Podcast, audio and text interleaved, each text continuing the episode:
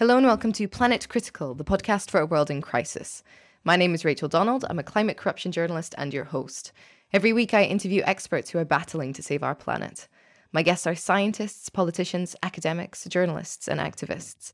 They explain the complexities of the energy, economic, ecological, and political crises that we face today, revealing what's really going on and what they think needs to be done. This is a critical time for our planet. It demands critical thinking. Go to planetcritical.com to learn more and subscribe.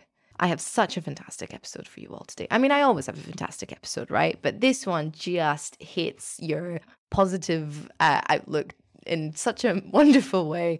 Uh, I'm buzzing, as you can hear in my voice. We just finished recording.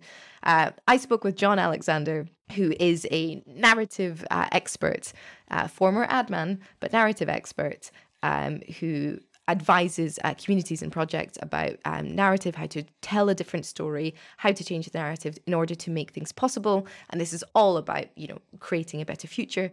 He's also the author of the book Citizens, uh, which lays out the different paradigms that we have existed in throughout human history we talked about everything. I learned so much. You were all going to learn so much. It was absolutely fantastic. We talked about participatory democracy around the world.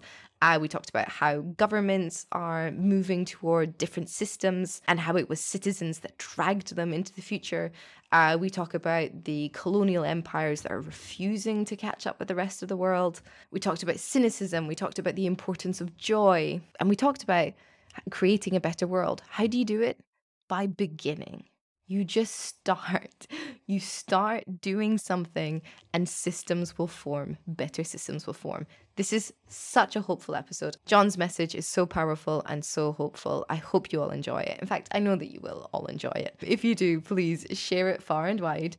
And if you're loving the show, support Planet Critical with a paid subscription at planetcritical.com or on Patreon. And of course, as ever, a huge thank you to the Planet Critical community who support the show and keep this project going every week. John, thank you so much for joining me on Planet Critical. It is such a pleasure to have you on the show. I can't wait to get into your book. Very good to be here. Thank you for having me. pleasure, pleasure. So let's talk about it. Like Citizens. This is the book that you wrote during the pandemic about a new way of social organizing and political organizing, right? And where did this idea come from?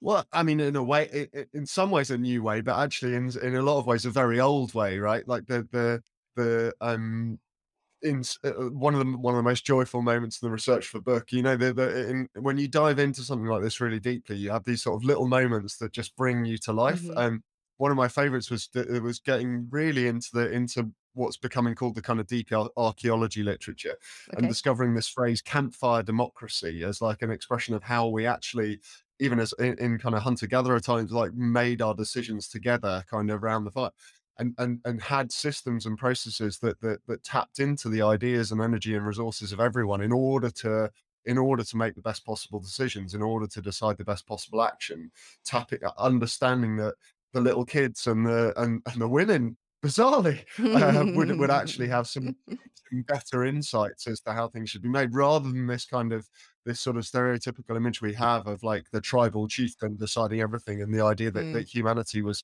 has has to some extent always been ruled by the great man story. That's mm-hmm. that stuff actually comes an awful lot later.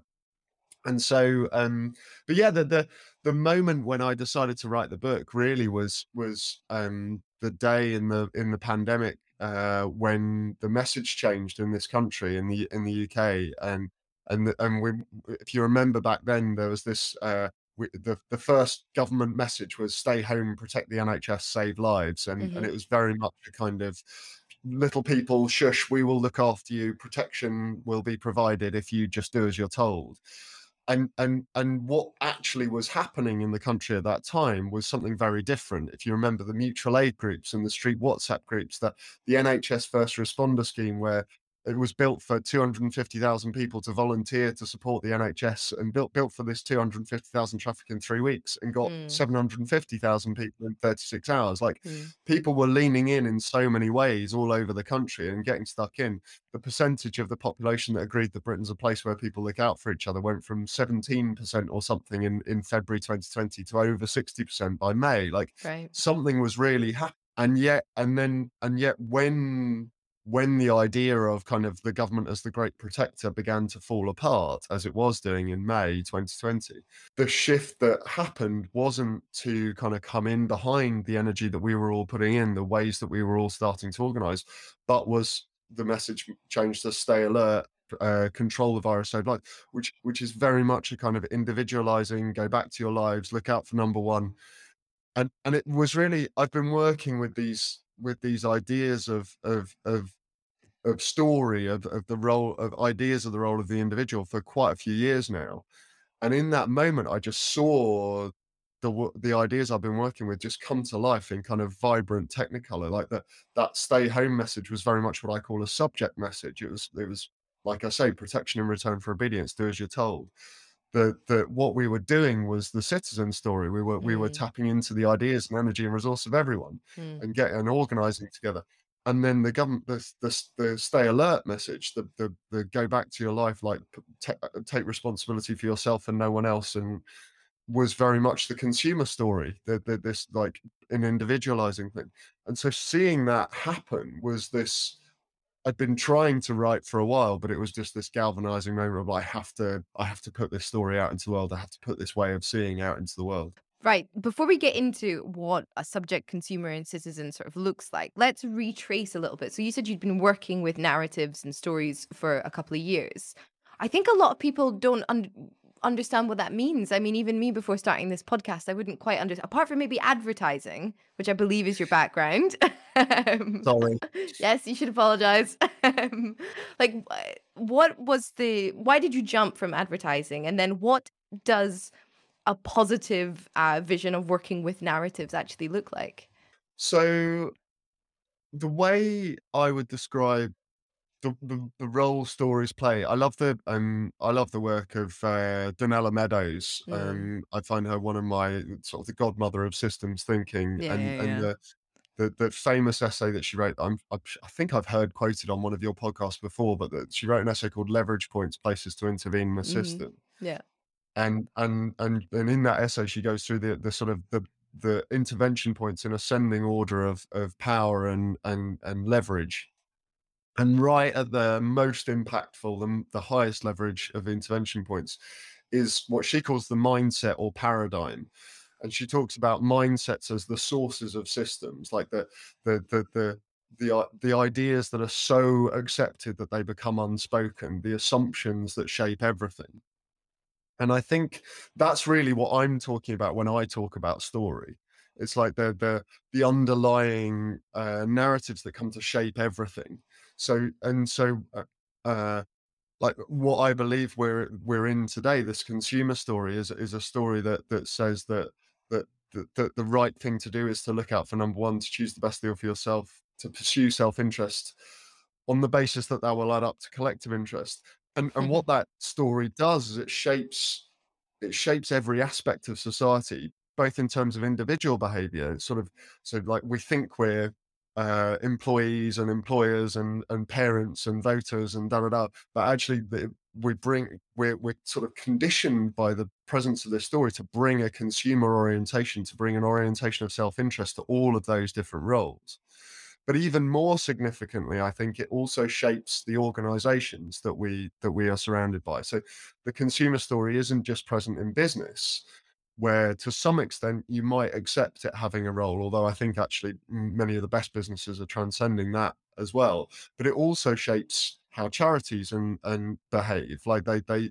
in a consumer story charities come to see themselves as as solving solving problems for people, and the Mm, only role we play in relation to them is donating to them. mm, And so they they come to see us as, and then and then even donations come to be a on a kind of competitive basis where it's like like what's the return on on the money invested kind of thing. Mm, and and, and government as well comes to see us as consumers. So so i i started to talk about in various places that we I think what we live in today is what I would call a consumer democracy, where our only agency is to choose between the options someone else offers and to um and and where we're conditioned to kind of make that choice on the basis of self-interest. mm, And, and all of that is like back to that Meadows quote, it's like the that the the story as the source of the system, the story manifesting in every aspect.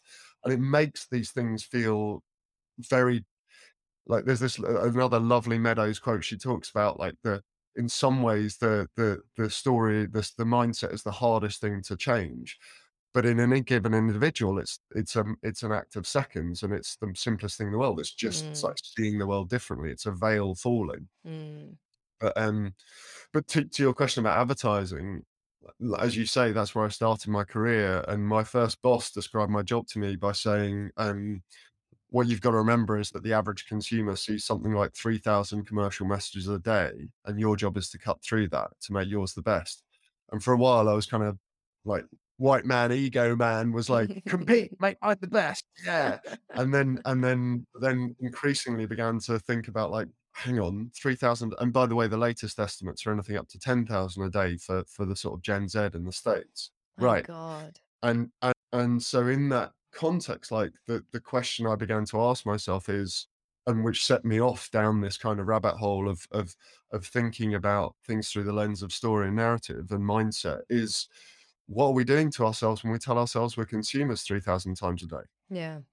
and i choose that language quite deliberately it's not I, I, it's like an emergent property of of the society rather than something that someone is doing to us although Mm, although there mhm. are those who are more and less complicit in it. But um, but yeah, that's that's how I think story works. And so so the challenge becomes how do you if you acknowledge that role of story, of narrative, of mindset, what then is the work that needs to be done?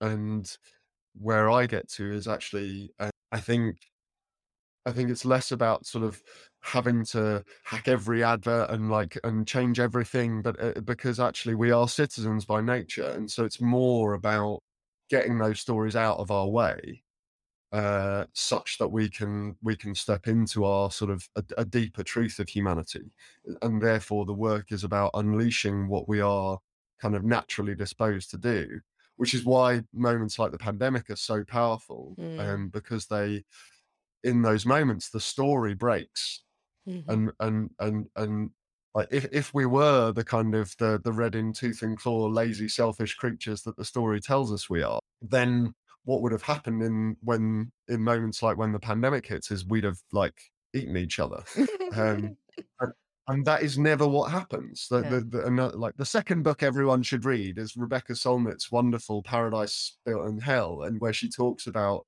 human response to catastrophe through history and and every time what happens is people find one another like figure out what the essentials are organize together and it's only when the kind of the she calls it elite panic only when the sort of the the power structures step back in and and and and, and sort of force them force their role back in that that this gets kind of blocked off Hmm, interesting. That actually leads me on directly to this thing I'm thinking about as you were talking is, well, who writes the story? Who wrote the consumer story that we all read and sing from, you know? Like, how has it become such a fundamental part of our mindset of how we see ourselves and the world if it isn't something that we are naturally disposed to?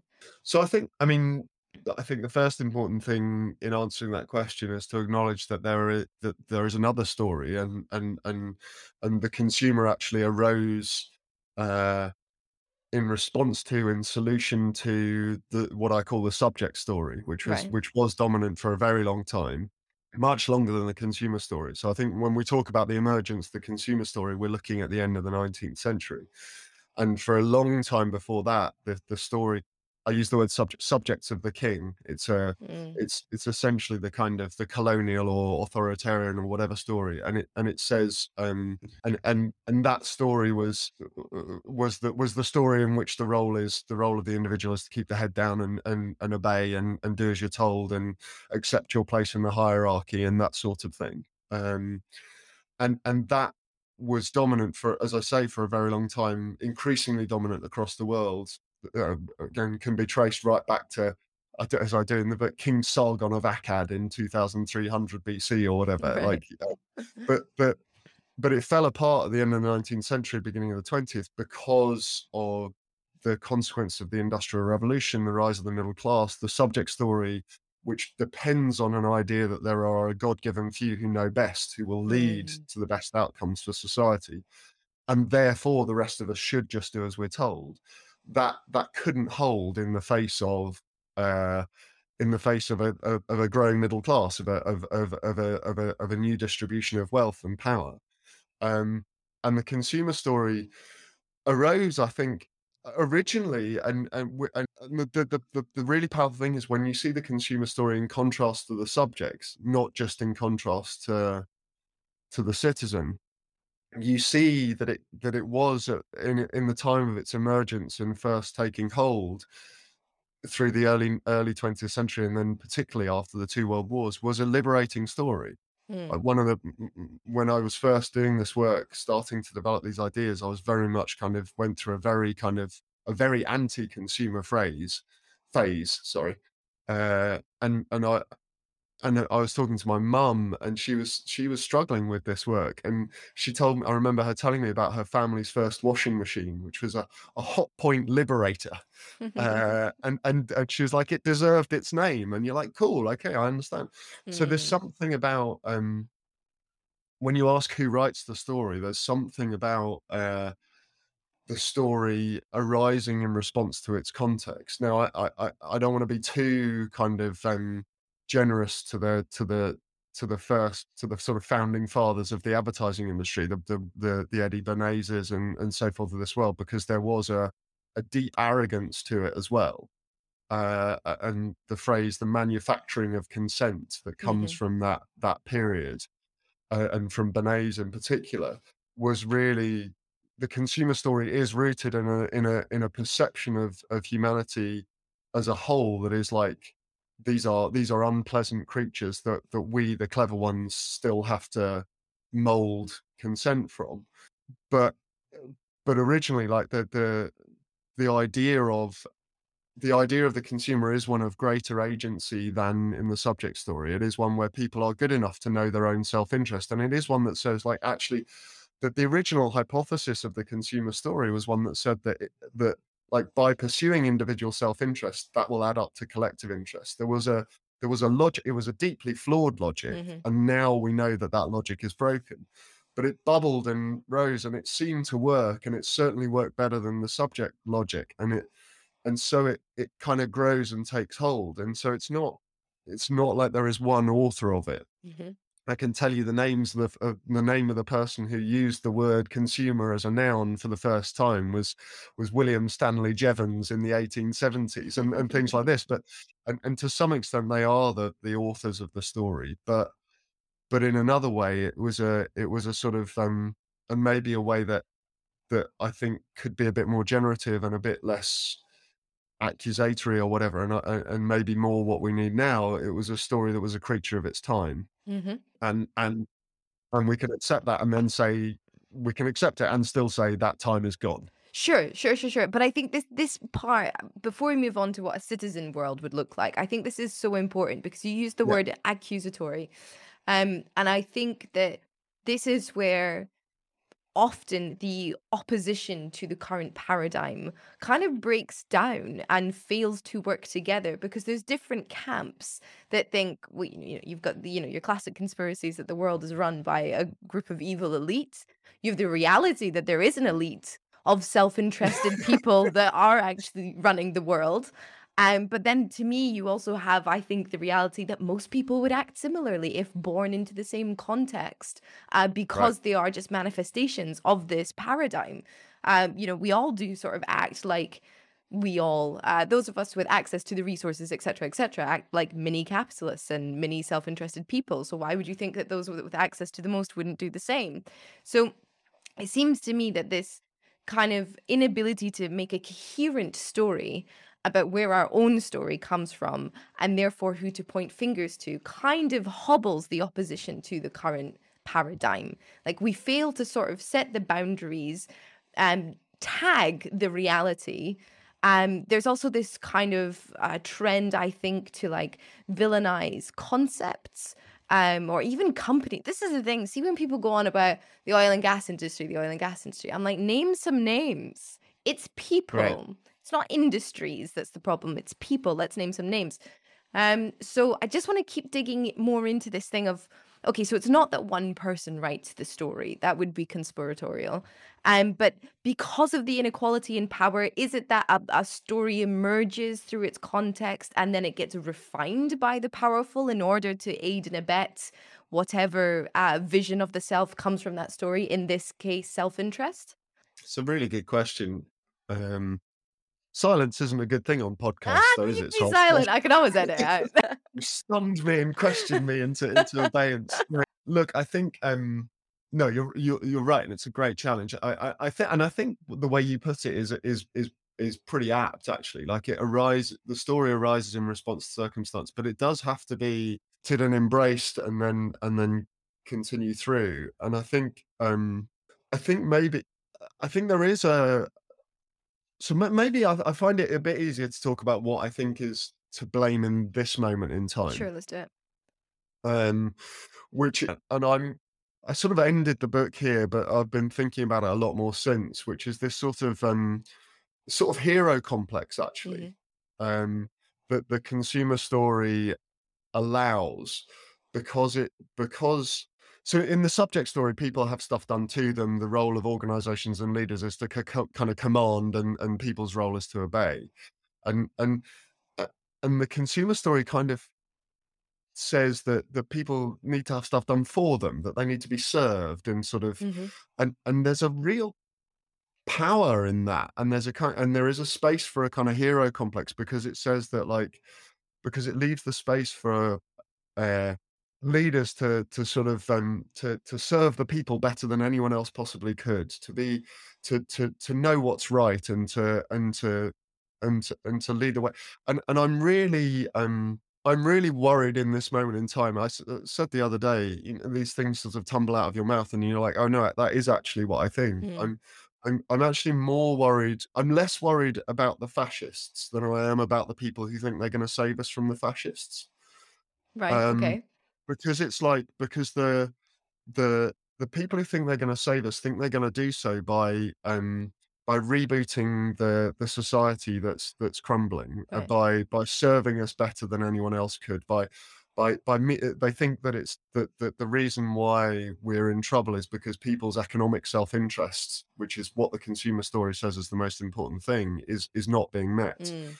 and so they think if they can if they can uh, if they can serve people better, if they can just reform the system sufficiently such that such that the, the little people are looked after, uh, that all the little people really want is bread and circuses to to to coin a phrase from from a past iteration of this, and if and and and that role, that role, I think, the great danger of that is that that really what what people what we need and want in this moment in time is is agency is is is is the opportunity to contribute on a level that's commensurate with the scale of the challenges we face. And and so and what i'm talking about really being specific if not if not quite naming names but is is the the the editors of the newspapers uh the the the ceos of the media brands the uh, particularly the the the the politicians in positions of power because these are the narrative holders and the narrative shapers Mhm. and they are the ones at the moment that are choosing to say shush little people just go shopping Yeah. Yeah. Yeah. Yeah. rather than say no no no like let's be honest like the, we we ha- we face challenges today in this moment in time that we don't know how to we don't know exactly what the response is going to be that's commensurate with them. The climate emergency is not something that is going to be solved by us putting getting the right incentives on electric vehicles. That will help but it's not going to but but what we really need is everyone on the pitch right like and my my favorite story in the research for the book is uh, well you you want to like lead me into the citizen space but that you can tell that's that's where i'm wanting to Go, go, go, but go i think that it. to really to really um and i think to really name the the the danger of the consumer story is is to name that narrative of just little people just go shopping to Mm. name those who who would and to call out the behaviors that say we need to declare an emergency so, so that people can come and watch me save them Mm. which is a behavior i see in a lot of places uh, and from ngos as well actually like that that kind of behavior comes through a lot of the time Interesting. rather than like okay people this is the situation this is the space how do we do this and so if you're allowing me permission to go Of into the course. citizen story space um my favorite example from the research for the book is what's happened in Taiwan over the last decade, and extremely poignant given what given the state of play in in that country and that that region now. But what the, the story culminates in for the for the full backstory, you might have to read the book, folks. But the that's a teaser, but the uh, a horrible consumer teaser in ironic fashion. But the the story of Taiwan culminates in its in that country's COVID response, which was the most uh, arguably the most successful anywhere in the world, the second lowest lowest death rate, but also they never went into lockdown, Mm. and the, the response was characterized by really holding a question with the nation, a- a- an open stance from government that said, "We don't know how best to get through this. We we we in this country have faced the pandemic before in SARS, but but we don't know exactly what the right way to get through something of this scale is going to be. What we do know." Is that we will get through it best by tapping into the ideas and energy and resources of everyone Mm. we will hold the question of how to get through this together and they and they characterize it by three three design principles for the for the for the Taiwanese COVID response were fast, fun, and fair. And they did things like open uh, like challenge prizes to design apps that would track face mask availability and PPE and this sort of stuff. wow. But also some really lovely, simple lo-fi stuff. Like my favorite example is they set up a phone line where any citizen could ring in with ideas for how the country's response could be better God. What? with serious with a voicemail recorded by the president herself uh herself Yeah. note Yeah. and, and back to gender in a moment but the um uh and the um and a little boy my favorite story is a little boy rang up and said the kids in my class don't want to wear their uh, the boys in my class actually don't want to wear their regulation face masks because they're pink and they think that they're girly uh so you need to do something to make pink face masks cool and i think you should work with the baseball team because all the boys love baseball and three days later, they had half the Taiwanese baseball team, the president, and the little boy. Eh, your face is a picture for those of you who are listening rather than what. On the national televised press conference, they had the, the president, half the Taiwanese baseball team, the little boy resplendent in their pink face masks. And by the way, this set off a wave of memes across the country of pink is cool. And Pink Panther was brought back onto Oh national God, prime time. TV and all this. Like this is and and people when I tell this story, people think I'm mad and or think I'm making it up, but it's hundred percent true. And I think what's the most going back to what we were just talking about, the kind of um who's to blame in this, and and my challenge to the to the to the particularly media CEOs and and, and media Mm. leaders, the Taiwan story has was available. They like they Taiwan published a, an article with the Taiwanese government published an article with 124 things they'd already done in an English language journal on March the 3rd, 2020. That's that's What? weeks before we even went into lockdown. Jeez. Yeah. March the 3rd. Yeah. Yeah. And and no one no media outlet took up the story. Mhm. No like no government really uh, uh, T- uh, Jacinda Ardern was the the one global leader who who paid attention. She she explicitly said uh, I'm following the Taiwan the Taiwan model. And but that but and then she it was slightly different. But but like but it was ignored. And then and the only time the Taiwanese story really hit the the press was actually in May 21, May 2021, when there was an outbreak in Taiwan. Right. And the, the articles that were published were were Schadenfreude articles. There were articles saying like, "Oh, Taiwan finally gets caught out for its kind of naive." Ap-" And and by the way, that was nonsense. Like the art, the, the outbreak was very quickly suppressed Yeah. through all the participatory modes. There's quite a there's a fairly strong hint that it was kind of that it was seeded by some pretty dark arts on on the part po- probably of the Chinese Cons- Communist Party. Right. Like the the, the the outbreak started with two China Airlines cargo pilots breaking curfew in their airport hotel and going to a brothel, which Right. Okay. um so you're like but this this um this tendency by the way Taiwanese society is not perfect Yeah. but but there are this tendency to to be to to not tell these stories Mm. because these stories are everywhere. The citizen future is emerging everywhere. Like uh, I could tell you about Grimsby. I could tell you about uh, uh, Southend, where I was last night. I could tell you about St Neots. I could tell you about Carrickfergus in in Northern Ireland. I could I could tell you about the Chilean Constitutional Convention that's going on I could tell you about Paris and the Citizens Assembly that's now Mm. part of the governance structure there. I could, like, all of these things are characterized by this same underlying idea that the strategy that will get us through these times is to tap into everybody, to get everyone on the pitch, as I say. But these stories are not told, and that is that is almost the the biggest problem in Mhm, many mhm. ways because if we can't see this, if we can't tell these stories to one another, if we can't be aware of them, then we can't see it as a as a plausible alternative. Definitely. And that is a that's that's the biggest danger in many ways. definitely I and I suppose this goes into the argument of you know oligarchic media barons um, not wanting to promote a different way of life because it would completely undermine their you know revenue stream. But it is interesting in particular that it's like the UK and the US that are kind of um, suffering from the the biggest deliberate impediments to sharing these stories because France is a very capitalist country you know, Mexico is also another consumer country. Uh, Mexico City, sorry, I read it, and Chile. You know, we're all living in the same kind of paradigm, and yet there's so many other countries around the world that are taking massive steps towards progress and taking steps away from the shackles of the, the previous mindset.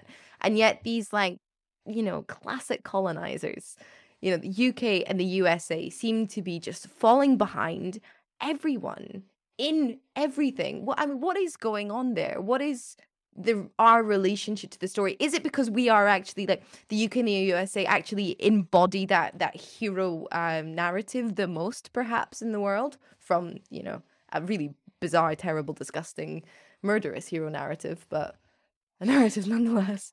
It's again a really good question. You've hit me into silence for the second time. And, um, one quick thing I would say, uh, like just as a point of clarification, it's not just the the media outlets that are owned by the oligarchic media barons, though I do agree those exist and are, but the Guardian as well, for example, owned by the Scott Trust, hasn't told these stories. no, no. Tortoise Media set up the set up explicitly to be slow down, make the news, crowd-funded, all of that stuff, hasn't told these stories. Yeah. I, I eh, I don't understand it, and I'm not claiming any sort of juju. But how am I like a- an ex ad man running a tiny boutique consultancy? In like, how am I the first person to to to properly tell the story, the the Taiwan story in a book? Like, how how has that happened? And it's and and so it's not. There's something about that that that I don't think we can can be too simplistic, and it does lead back to your question of like, particularly UK US. How where where are we? And I think maybe um maybe the best stab I would I would have at answering that is that because we actually in for different stories in many ways I think uh, well look, the US the US is the is the is the home of the consumer story right like the US like rising to power to global leadership after the Second World War the the Bretton Woods institutions the the IMF the World Bank all of these things created with good with sort of original positive intention as I was Mm. referring to, but but now like arguably outdated, but uh, like are born out of uh, US global hegemony. Mm. And and so and, and so when you threaten the consumer story, there is a danger that you that you feel like you're threatening America. Mhm. But actually, but I mean, if you dig deeper, if you go into, and this is why it's so wonderful, stories like Hamilton and so forth, like you you actually find that like collective barn raising is as much a part of of like of the sort of American Mm. character as as um as you know the sort of self uh, the rugged individualist and it, and it and and and similarly with the, with the UK I think the picture is slightly more complex again because arguably we were the this country was the home of the subject story the pinnacle of the subject story you know like just before the subject story collapsed in the end of the 19th century beginning of the 20th Mm. 1897 was the year of Victoria's Jubilee with with and and Britain Britain's empire covered 20 25% and more of the of of the of the earth's land territory right? Like it was the the empire where the sun never sets. And so and I think a big for us there's some there's some like really deep stuff about like still having overtones of subject story that that that, that rise up Right. as well and like i mean what was it a third of the a third of the british population in a survey the other day said that they thought that, that it was a shame that britain didn't have an empire anymore and Yeah. and and, and these the the- these sort of latent stories are are are- there to be exploited Mhm. because they're because they're in our national story. Mm. And what that where that takes me, I think, is in the in the work to to sort of help us as as as the UK and US step into the citizen story, a big part of their work has to be retelling the story of our own nations and our histories. And and and and finding pride in them through the through a citizen lens. Like I say with America, think like telling the stories that are of barn raising rather than the stories that are of the the the heroic market opener. Mm-hmm, mm-hmm. Um, and in and in the UK, I think that might mean looking back through our history and going, like let's let's let's go to Magna Carta and the and the distribution of power that happened in that moment, Mm. rather uh, and the and the undermining of the king. Let's go to the Putney debates and the, and and the English Civil War and and Colonel Thomas Rainsborough in in in St Mary's Church in Putney saying that the poorest he that is on earth has has as much a right as the greatest he to have a like everyone should have a say to put themselves under the government otherwise that government is not is not valid like i think that like these stories um the mother of all parliaments the the, the pushing of power away from a monarchy and to a to to the people Yeah. like we have we as a nation have like i'm not we have led the world in some of those ways and if we could tell ourselves a story of that that allows us to take pride in those things and say how might we do that again Mm-hmm, mm-hmm. rather than a story that tries to insist on taking pride in exploitation and and and uh, then then but i think that in some ways rather one of my favorite um one of my favorite quotes and uh, and, and and i didn't put it in the book it's one of my few regrets about what's in the book is um the design thinker buckminster fuller once wrote um uh, you never change things by fighting the existing reality. To change something, create a new model that makes the existing obsolete. Mm, yeah. And I think that applies that applies to this work in so many ways. But it all but specifically it also applies to this thing of like our stories of uh, our, our stories of our own history.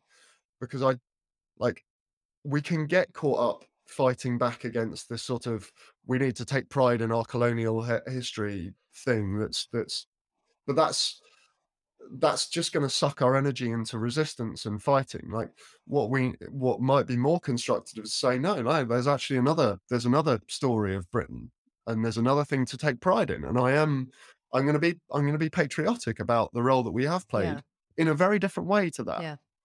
and and maybe that gives us something to stand on that can be more generative and more constructive and doesn't have to doesn't have to be able to be reduced to a fight about do you love the flag or not but Mm. can say I find something very different in that flag, and I and I and I want to and I want to and I want to go forward from that. Mm. It seems to me that the subject um, story was about sort of stamping out or denying the space for people to have a self with a capital S. And then the consumer story kind of pretended or, you know, at least enabled a sense of individuality and that the self started to form. Yeah. And then the next step would be the, the the collective self of the community. Um, and in everything that you're saying, the, the one thing that came to mind was this idea that like with globalization um, and the United Kingdom being sort of the heart of the subject story, and the United States being the heart of the consumer story, there seems to be this uh, perhaps feeling uh, within those societies that they are allowed to spread their ideas they are allowed to subjugate or they are allowed to kind of bring people into the the consumer capitalist network uh, but they refuse to take notice of the progressions being made outside of their own networks i.e that's i mean i i pitched the guardian about the chilean constitution right um, I said, you know, have you seen this? Like, I noticed you haven't done anything on it. Would you, you know, you know, can I do this for you? And they were like, yeah, yeah, we're going to cover it if it goes through. And I was like, that is not your role. That is not our role as journalists. We need to be telling this story, getting it Wow. international acclaim so that it goes through. Like, we play a role as a community member on the other side of the world. I couldn't, I couldn't believe it. Like, yeah, Wow. yeah, yeah, yeah, yeah, yeah, yeah. Yeah, it's this idea of things still being news, like this inability, I think, to see the interconnections, not wanting to be behind, not wanting to tell stories perhaps that suggest that we are losing our position in the global hierarchy. I don't know. But um it's just so interesting to think how these like very insidious little behaviors are um construct of the paradigm that we live in and then create like reinforce that paradigm and become increasingly difficult to break out of and it's difficult to point a finger and to blame a person um even though you really really really want to. We could let's face it we could. Well i mean that's that's so there's such an echo in that of of my experience. I i I was on a panel with a with a very senior journalist who shall not be named mhm, uh, in the spirit of this, but and I and we I was I was saying like, I was talking about deliberative democracy. I was mhm, talking about the the Irish referendum on abortion in mhm, 2018, and which everybody knows about the most people know yeah. about the Irish referendum and and and see it as a kind of a weird anomaly that that, that actually an, a, a referendum could have could have gone in a kind of in a in a direction that suggested that that, that the people's wisdom is is actually a positive thing. And and yet and and I was and and the, this very like very senior judge who who like should had no idea that there was a citizens assembly that had formed that recommendation that then went to a national referendum right that 99 randomly selected Irish people had come together for five weekends over five months to deliberate and hear witnesses and then and were then featured in the conversations. No idea.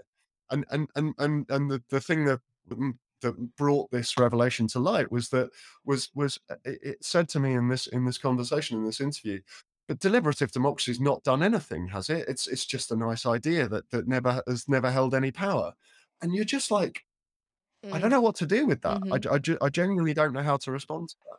But I think, and I, I think you're right that there is some of this that is, um, that is UK, US, and the world. I think, um, I think it's, I think there is a, I think there is a sort of threat from that. But I, but I also think it's, it's like, eh, eh, I mean, even in France, like we shouldn't, we shouldn't sort of over, over paint some of mm, that picture, right? The the the Citizens Convention on Climate um, produced some wonderful ideas that that haven't that haven't made it through the National Assembly. So the mm, elected politicians in France and the and the and the and the and the media there haven't haven't sort of supported some of those mm, things to come through. And and and I think there is this. Um, so I think part of it is a kind of hero complex thing.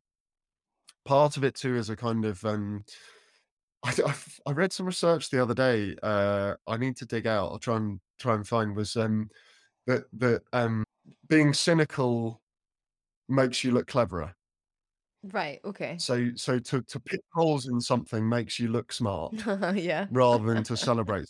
Um, people people who are cynical, people who pick arguments apart, people who, who find the holes in positive things are perceived as cleverer, and that that's that strikes me as like quite a deep problem. oh my god um, right. yeah Um, And I don't know. I mean, I guess uh, uh, like I I understand some of where that comes from. That you like the risk aversion and and like in our in our psyche, but but being aware of that, I think, is really important because yeah, we have to be able to. I mean, my my strategy is as as you you can probably tell, and anyone who's listened to me or, or read my stuff can probably tell, is basically to to overwhelm that cynicism with sort of a, a bizarre mixture of human human and Labrador Labrador genes, and just sort of bounce up to keep, try and make myself so so hard to kick that people don't.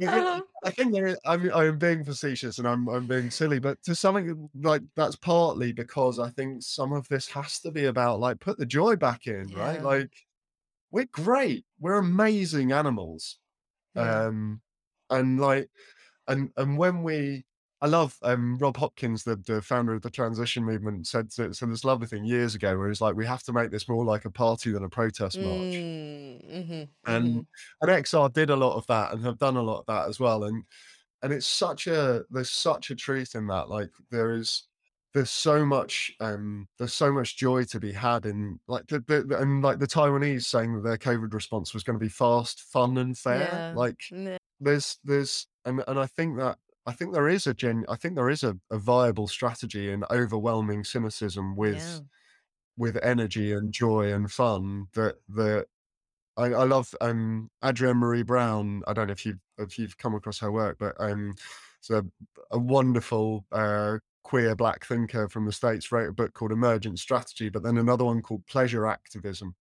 mm. Um which I love as a as a concept. She she's got this lovely phrase. She says, "No one is special. Everyone is needed." oh That is a that is a wonderful expression of the of, of what this work is. I think. oh fab Um, let's let's dig into that joy thing actually, because I'm sure um I'm sure we're probably vaguely in the same Twitter circles, and therefore I'm sure you saw the other day that piece that was published on the Guardian, right, by that climate scientist and they changed his headline. Oh, Maguire. Yeah, yeah, yeah, yeah, yeah. And they said like it was, you know, they made it this really fatalist thing of like, you know, the climate emergency is is coming for us, or you know, we're all doomed, or like something really radical.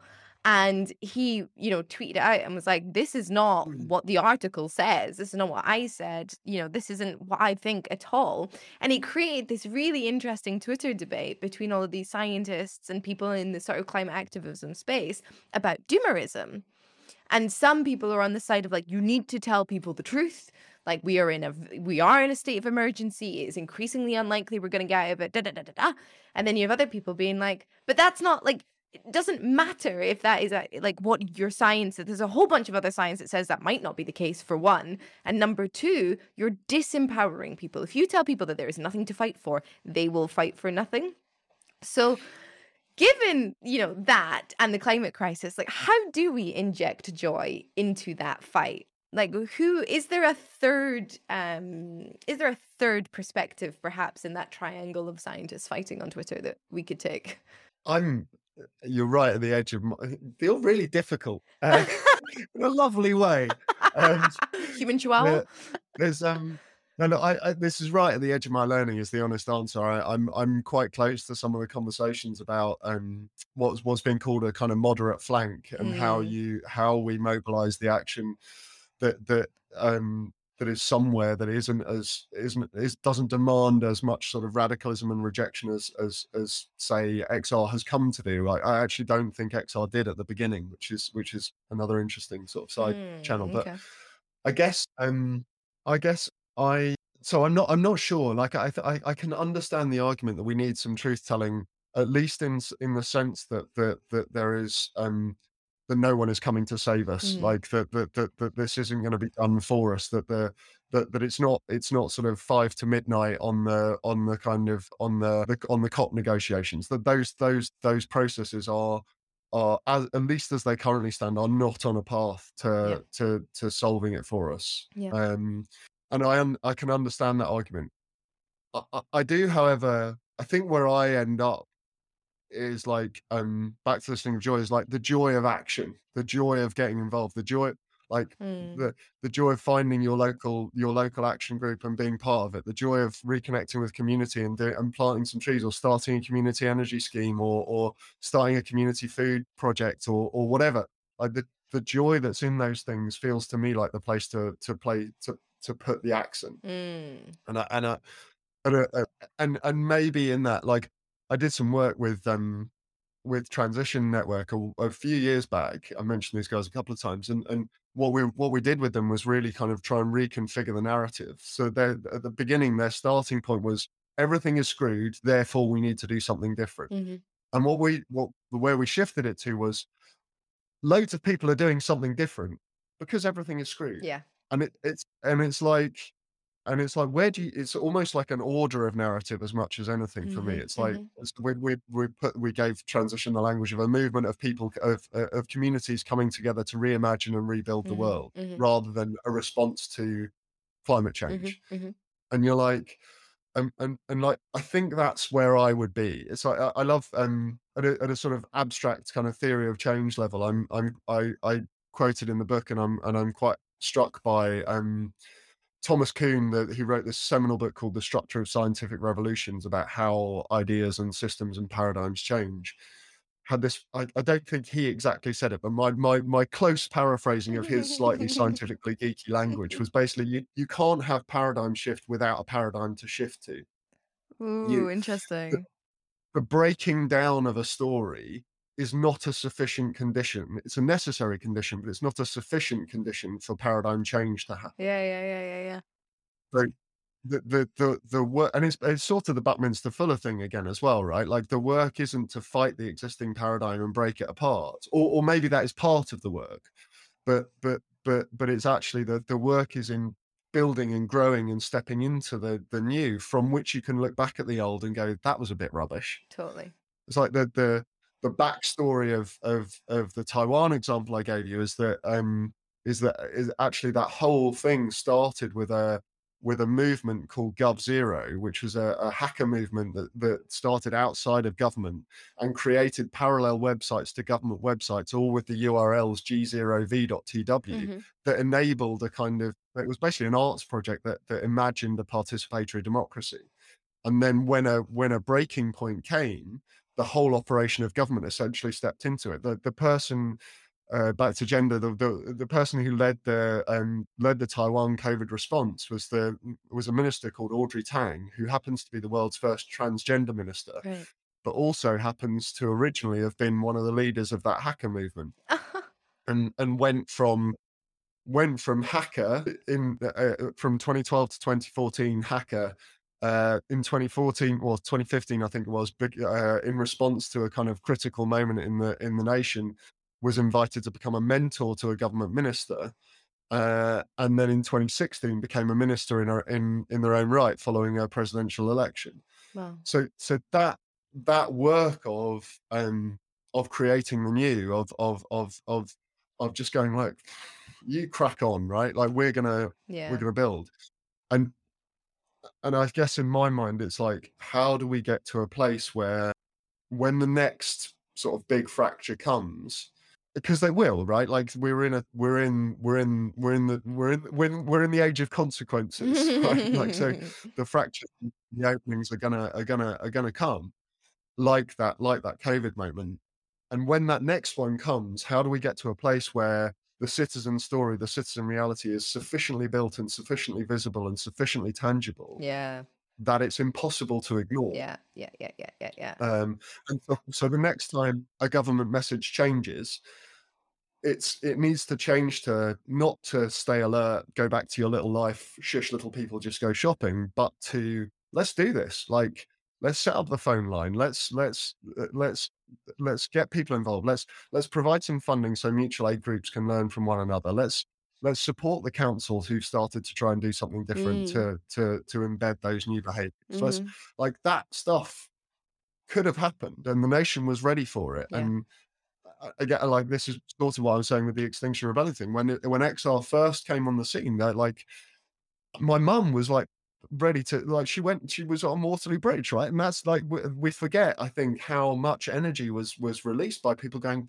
let's finally someone saying yeah. it. Yeah and like how do we how do we stay in that how do we how do we stay in that yes and, and my my sort of thought experiment i've shared with a few people and i'm i want to say this from a place of like love and celebration and admiration for all of all of that movement but but all, but the thought experiment is basically like imagine it one of the big demands was for a citizens assembly right mm-hmm.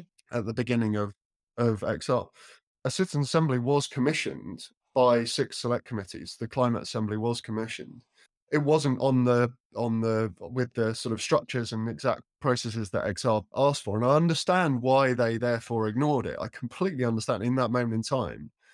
But I, like I would have done the same. And yet, like imagine if the response that they'd taken was to say yes and to that mm. to the to that citizen assembly to to to have rearranged the next sequence of rebellions to be on the weekends that the climate assembly met and to have made and like to have pointed towards it and gone this is this is the direction our society needs to go.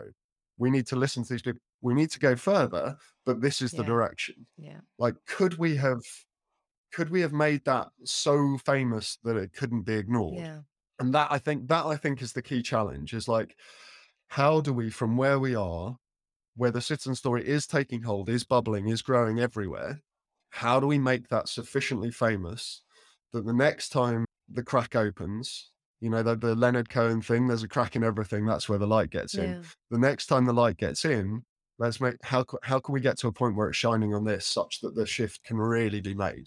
Yeah. Because the, the lesson of Taiwan is that once that happens, the shift happens super fast. Yeah, yeah, yeah, beca- yeah. Because it's in us, because it's who we want to be and what we want to be doing.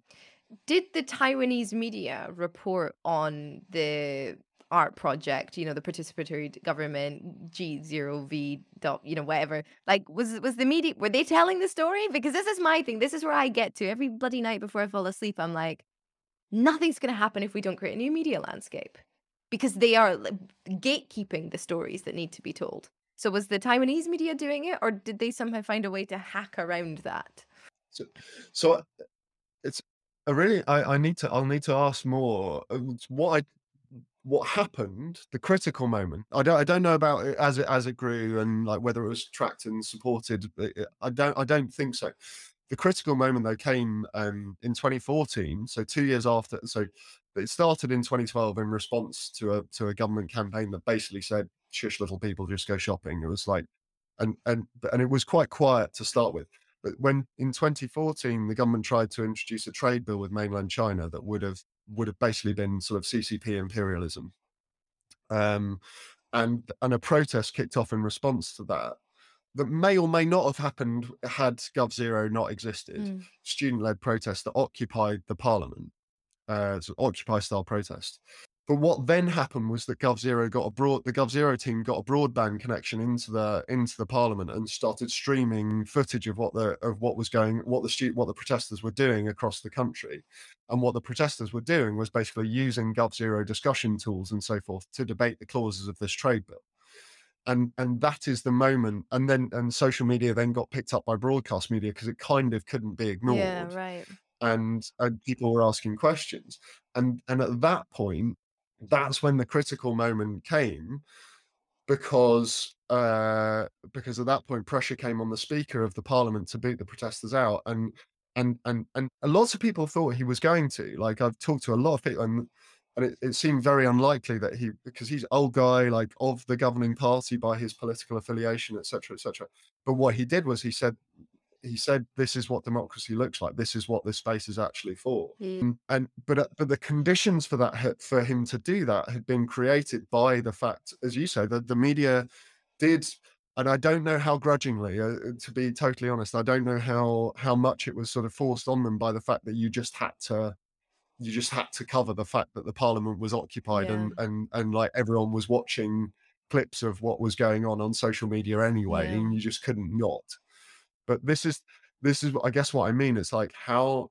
i think um yes there is work to do to create a new media infrastructure and i think and but but also there is work in kind of being savvy to that to that kind of how do we in the belief that the moments will come and that what will be required is is is to make this story unignorable how do we design for that Mm. um like the cracks will come hmm hmm So how how do we? Look, I, I- mean, I, I think it's um, I think well, what the Taiwan the, the, the lesson of the Taiwanese thing is is is is um is manifest the future, right? Mm. Like the the the and I love I can't remember who it is. Is the like w- uses the language. It might be Adrienne Maree Brown again. Talks about like what we're doing is practicing the future, Mm. Oh, uh, lovely. rehearsing. She- Rehearsing, I think, is the language she uses. We're rehearsing for the future Yeah. and and and then and then like when like, like it was really important that what the what the protesters were doing inside the parliament wasn't like smashing shit up like they excuse my language smashing stuff up like they were in on on the 6th of january in the capital Yeah. right they were they were rehearsing the future the, the same thing actually incidentally has been going on in sri lanka uh, Mm. at the moment like people turning the presidential palace essentially into a library Yeah. and it, and and we're going to need that um that story to be told in a way that it's not being uh, but it is starting it's like there's hints of it but but like when we are yeah i think i i don't know i don't what i don't want to do is put too much at the door of the protest movements right because like we d- we also need to to like there's some there's some necessary rejection in this work and some some very necessary anger and some very justifiable anger.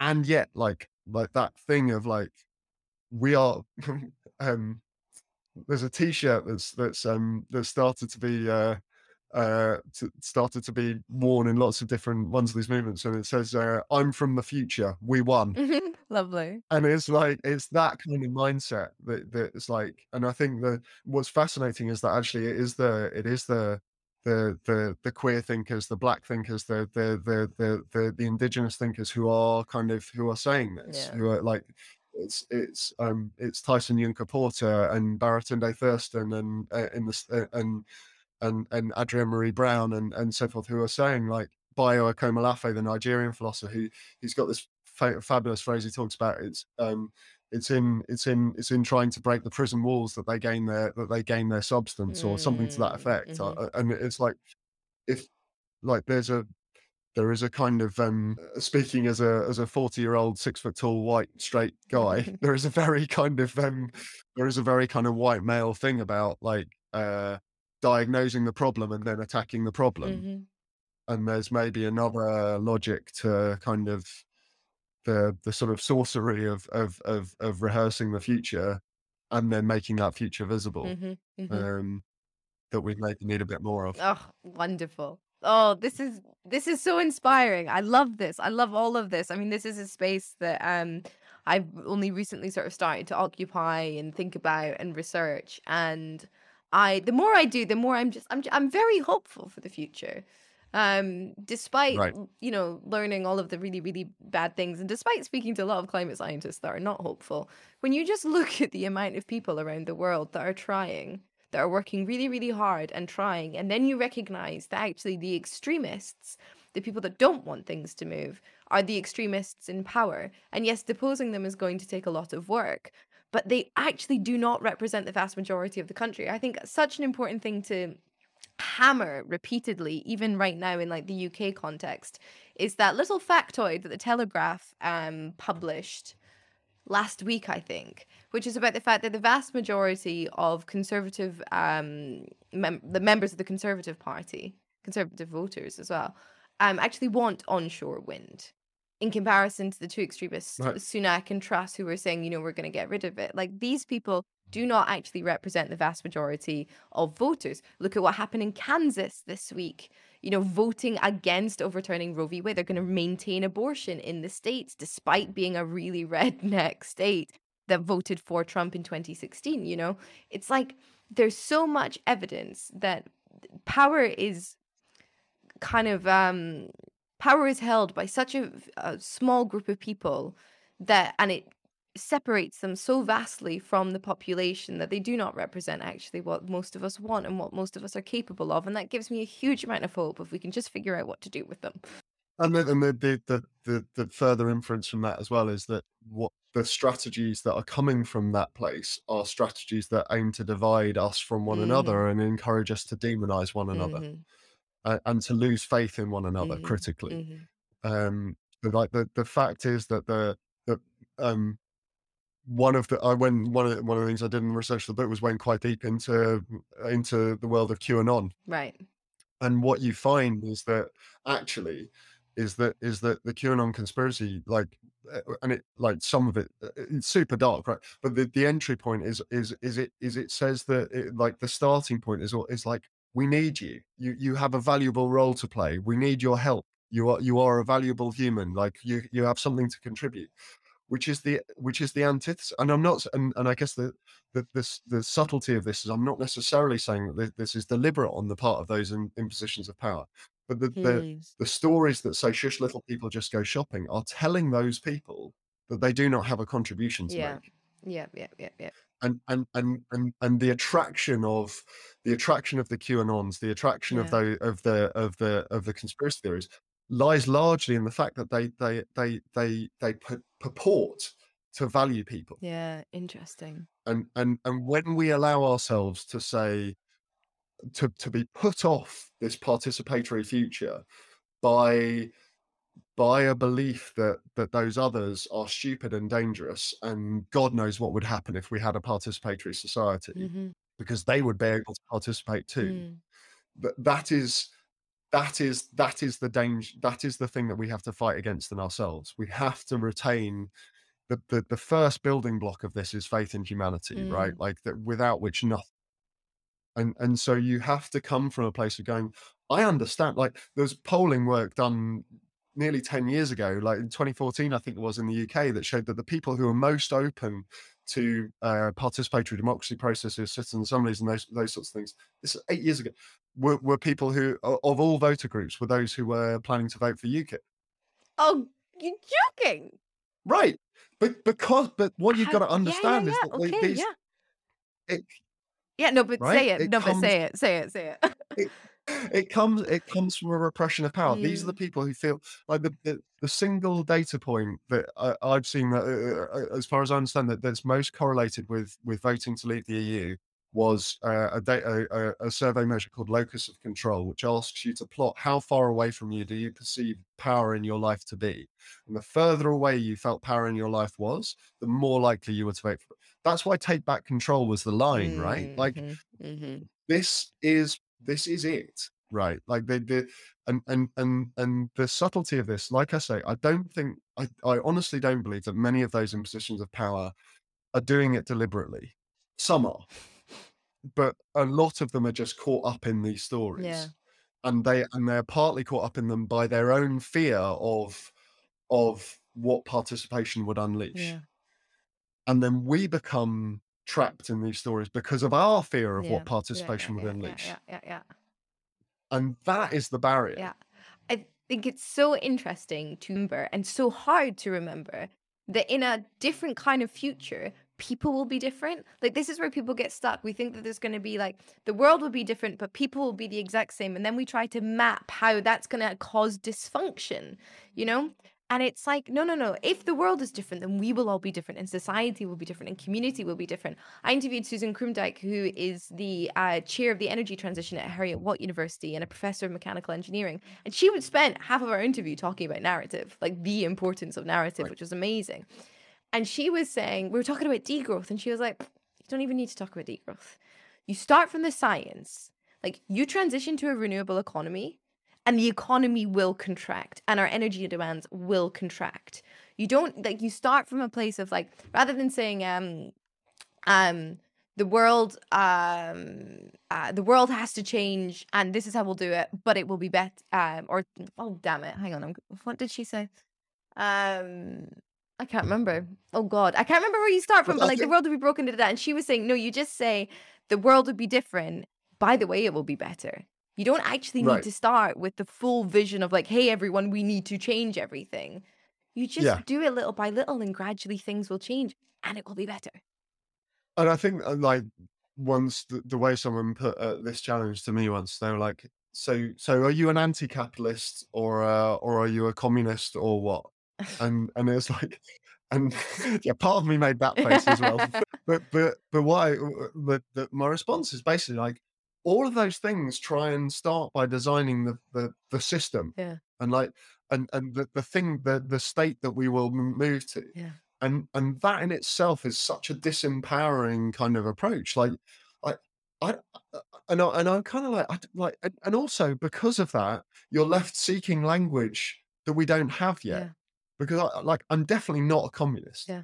i'm also definitely not like down with capitalism as it currently stands Yeah. but if i start to try and define then you end up in language like post-capitalism and Mhm, anti-capitalism and mhm, you're still talking about capitalism and then you're like Yeah. whatever Yeah. and what I what I, one of the things I think like retrospectively think is powerful about the stories that I've kind of stumbled into, as it were, is that is that they flip the telescope, right? Like instead of instead of looking at the at the society, you're looking at the individual, and you're and you're going like, if we identify and orient as citizens rather than as consumers or as subjects, and if our organizations can see us as potential participants and and people with a contribution to make rather than consumers of products and services then we'll start to redesign stuff. Mhm.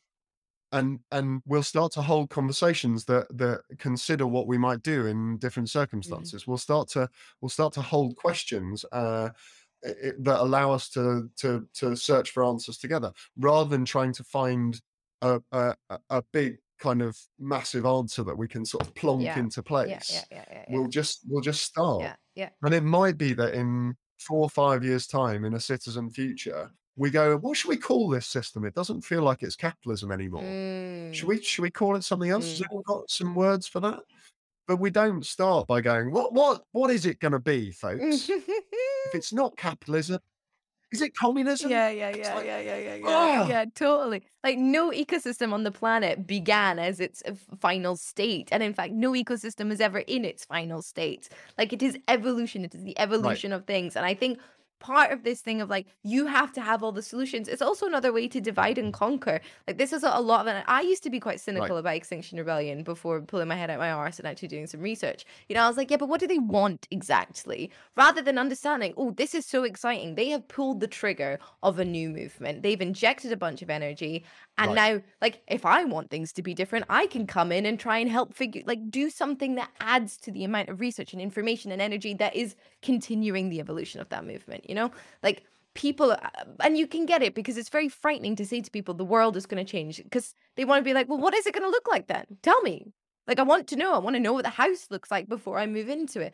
I get it, but we and can't. that and that that that again is the is the vacuum that then sucks in these poli- these politicians and so forth Mm. who will say i can tell you yes. Yeah, And- yeah, yeah, yeah, yeah. and- the strong and- man. and right and and the the the great uh the great challenge is to is to answer that with oh, i love the phrase safe uncertainty i just came across it in uh it's uh, first used by a guy called barry mason who's a, a family therapist actually Okay. and he he his conception was he said um he said anyone coming for therapy is in one of two places they're either unsafe uncertain ah, i don't know what to do or unsafe certain i'm bad and i know i am Mm.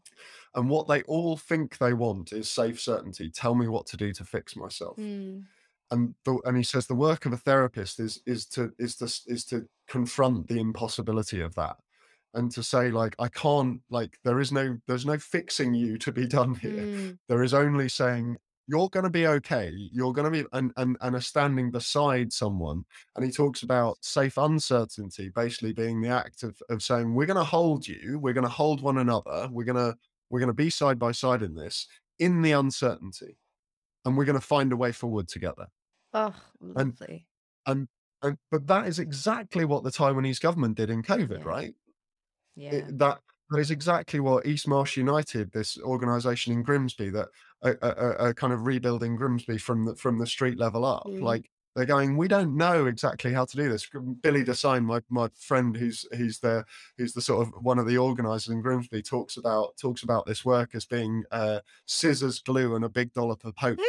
and it's- And it's that thing of like acknowledging we don't know, Mm. but if we start then we'll find the next step and the next step and and and as long as we face one another with truth and honesty and kind of and and and and allow ourselves to go into that space Mm. and that is that is the leadership we so badly need in this moment in time Definitely. a leadership that that rejects the and, and we and but what and, and therefore what we have to do is stop is try and stop demanding that kind of leadership because because that creates the vacuum but the the Mm, bravery is on both mhm, sides right mhm. the, the the the leaders have to say like i can't give you that and i actually i i so like i actually think if any of them have done that uh, like i i can't i can't promise you that we're going to fix something i can tell you that the climate emergency is like super serious and here Yeah. and i can tell you that the cost of living and the impact of the of russia's war in ukraine is is intense and direct on us. Yeah. and i can t- and i can also tell you that we are a deeply creative powerful wonderful nation of people and like look at what we've done Yeah. and i can tell you that we can do this but we're going to have to like accept that we don't know exactly how and we will figure it out together like 100%. that kind of leadership is like imagine if someone would say that Yeah. like be so inspiring. Well, I think, but then I worry sometimes. I worry about being caught in my own little, like, call it a Twitter bubble. You know, I spend my, all my days speaking to people like you and thinking about, you know, researching these kinds of things and like, you know, chattering away like a little chihuahua about, you know, the future. And I'm like, yeah, no, I I'd be the same. Like, if a politician said that, I think we'd all just go for it. But I don't speak to people that are outside my little bubble of kind of already at a certain place of, um, oh, how do I say this? Um, people that maybe have already invested so much time, they've kind of shifted their own internal needle of like how they like look at the world. Um, so maybe it wouldn't be the same for a lot of folk out there who are suffering with a cost of living crisis and you know uh, losing access to jobs and y- you know yeah well i think i mean but i think this i like i do spend a lot of time with those in those Okay. places and in those like i'm talking about i'm talking about grimsby Yeah. uh, like arguably the the most like let left out is language I prefer to left behind, Mm. but left out place in the country to some extent. Like, uh, I'm talking about, I'm talking about Huddersfield, uh, like the, the the sort of and and places. in which I, I'm I've gone to the, I've go, gone to these places and and and we've we've opened the space to say to people, what are you most proud of about the place where you live? What would you Mm. what would you most like to do? What would we? And and every time there's hunger and passion for that. Like the Mm. I I understand, and and that polling data I told you about from 2014, where it's the it's the UKIP voter that wants the the most wants the new political structures and processes. I've had people coming up to me. I've deliberately gone to places all over the country with on, on the tour for the book that that aren't like Hay Festival, Yeah. right? And I, Yeah. and and and people have come up to me and after the book talk and gone, I joined I joined a poli- one woman came to me and said I joined a political party recently and uh, because I was trying because it seemed like the thing that that was speaking my language, and I and I and then and then I realised it wasn't right, and and I ca- I've been going to things to try and find what it. And you you've really spoken to me, and I said, "What was the political party?" And she said, "The Reform Party." Right. And you're like, "This is not. This is not."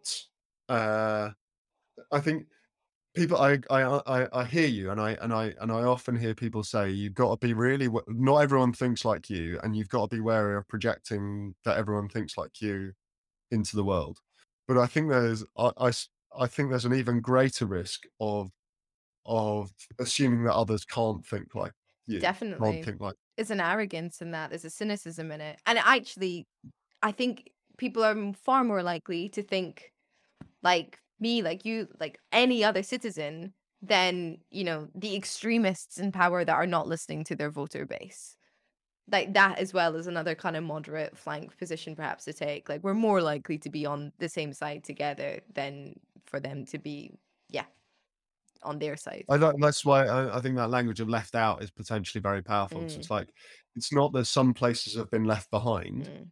it's that almost all of us have been left out. Yeah. Right, John, this is amazing. I want to ask you two platform questions. Okay. Okay. Mm. So the um the second, the final one will will be people, but I can you rattle off a couple of like citizens projects around the world or around the UK, like your top three favorite platform? Yeah, the top three that come to mind. Top three. I mean, I've, I've mentioned them a couple of times, but East Marsh United in Grimsby is such a cracker. Uh, organisation that went from litter picks a few years ago to now an organisation not only with a six monthly arts festival and a fortnightly magazine called the Proud East Martian, but uh, but also they've just closed a five hundred thousand pound community share offer that in in Grimsby is enough money to buy ten houses, create good local jobs to refurbish those houses, and then let them out as a social landlord. Wow. They are banging. uh, uh, so that'll be number one. I like Taiwan is Mhm, obviously mhm, there. We've talked a mhm. lot about it. Um, and maybe just to just to sort of um come from a very different space, I'll uh where will I go? I will go something specific. Well, maybe the thing that I'm most recently most Mhm. excited about is um an initiative called People, okay. PWPL, in uh that started in Liverpool. That is basically a, a, a blockchain DAO-based cooperative competitor to Uber Eats and Deliveroo, where the um where the restaurants and the and the customers own the app rather than the app uh owning them. Uh I think that could be the beginning of something really seismic. There's a whole movement behind that sort of idea called platform cooperativism okay. that I think is really interesting. Fantastic. Oh, I love people. Love people. People can do such Yeah, nice, amazing right? things. Yeah, yeah, yeah, really. And on that, who would you like to platform? So, uh, well, I'll, I'll choose different ones to those. Um, I, I will go for, uh, I will go Ariane Conrad, uh, who is my uh, writing collaborator on the book, uh, uh, and is a complete genius. Um, she, she's, but uh, if you want to get a sense of the world that's coming, she's been working with authors mostly mostly um, people of color um, and marginalized uh, or, uh, voices from marginalized communities to tell stories of of the future that might be and and her name generally doesn't end up on the cover of books uh, because she likes to disappear into them. But I I, I felt that as a white as as a white man, that they wouldn't uh, who, who she doesn't usually work with, it wouldn't be quite so appropriate for me to disappear. If you look up Ariane Conrad, you'll find a a, a, a whole library of the future. Um, so I'll platform her. Uh, I will platform uh, a woman called Lee Robb, uh, down to the to the very kind of localized and and high energy. Uh, Lee's the woman who has brought together an organisation called Positive Carrickfergus uh, in Northern Ireland, Positive just outside what? of Belfast. Fergus, uh, which is the name of the of the town. Okay. Uh, and and really like where this work began was Lee went for a run one morning and found that there was a new monument in the town of Carrickfergus, which was a tank uh, that had been placed with its gun facing the road that goes through Carrickfergus, uh, because uh, uh, like as a, and it was a sort of a, a, a memorial to the Troubles, basically. Right. And Lee was like, "We- "We have to be able to remember and and take pride in our in our place for something more than this." Yeah. And so, Positive Carrickfergus is a community that now that now counts as in its membership something like a third of the population of the town Fantastic. who are reinventing the story of the town and starting community initiatives like uh, a, a grocery and a library and a bookshop and a and a whatever that are and telling a story that is about the the, the energy and pride of the people of Carrickfergus, Mm. not about war and Mhm. and and pain. Um, and I think is she's a real emblem to the kind of work we need to do as wider societies about of in retelling our own stories Yeah. Yeah. Yeah. yeah. uh, and giving ourselves build on. And then maybe as a as a last one, uh, maybe a literary one, I will uh, platform a wonderful woman called Ece Temelkuran, uh, who she she hit fame with a book called How to Lose a Country: The Seven Steps from Democracy to Dictatorship, which is a powerful analysis of what's going wrong. But she's since, uh, but more for a book she's since written, which is called Together: Ten Choices for a Better Now, which is really an invocation of the idea of that faith in humanity is the is the absolute starting point and she's writing from the voice of uh someone who's been exiled from her from her homeland Mm. uh and and and who many people uh and who who, experiences kind of real aggression from all sorts of sources but has come through the other side of this going actually no the, the starting point and the first building block is is faith in humanity Mm. and i think that's an incredibly important powerful message So much. John, thank you so much for your time. It was such a pleasure speaking with you. likewise thank you for having me Thank you. If you want to learn more about John's work, I've put links to his website and his book over on planetcritical.com, where you can subscribe to support this podcast. If you liked the episode, leave a review and share it far and wide. If you loved it, support the project with a paid subscription at planetcritical.com. As always, a huge thank you to the Planet Critical community who make all of this work possible. Thank you all for listening, and I'll see you next week.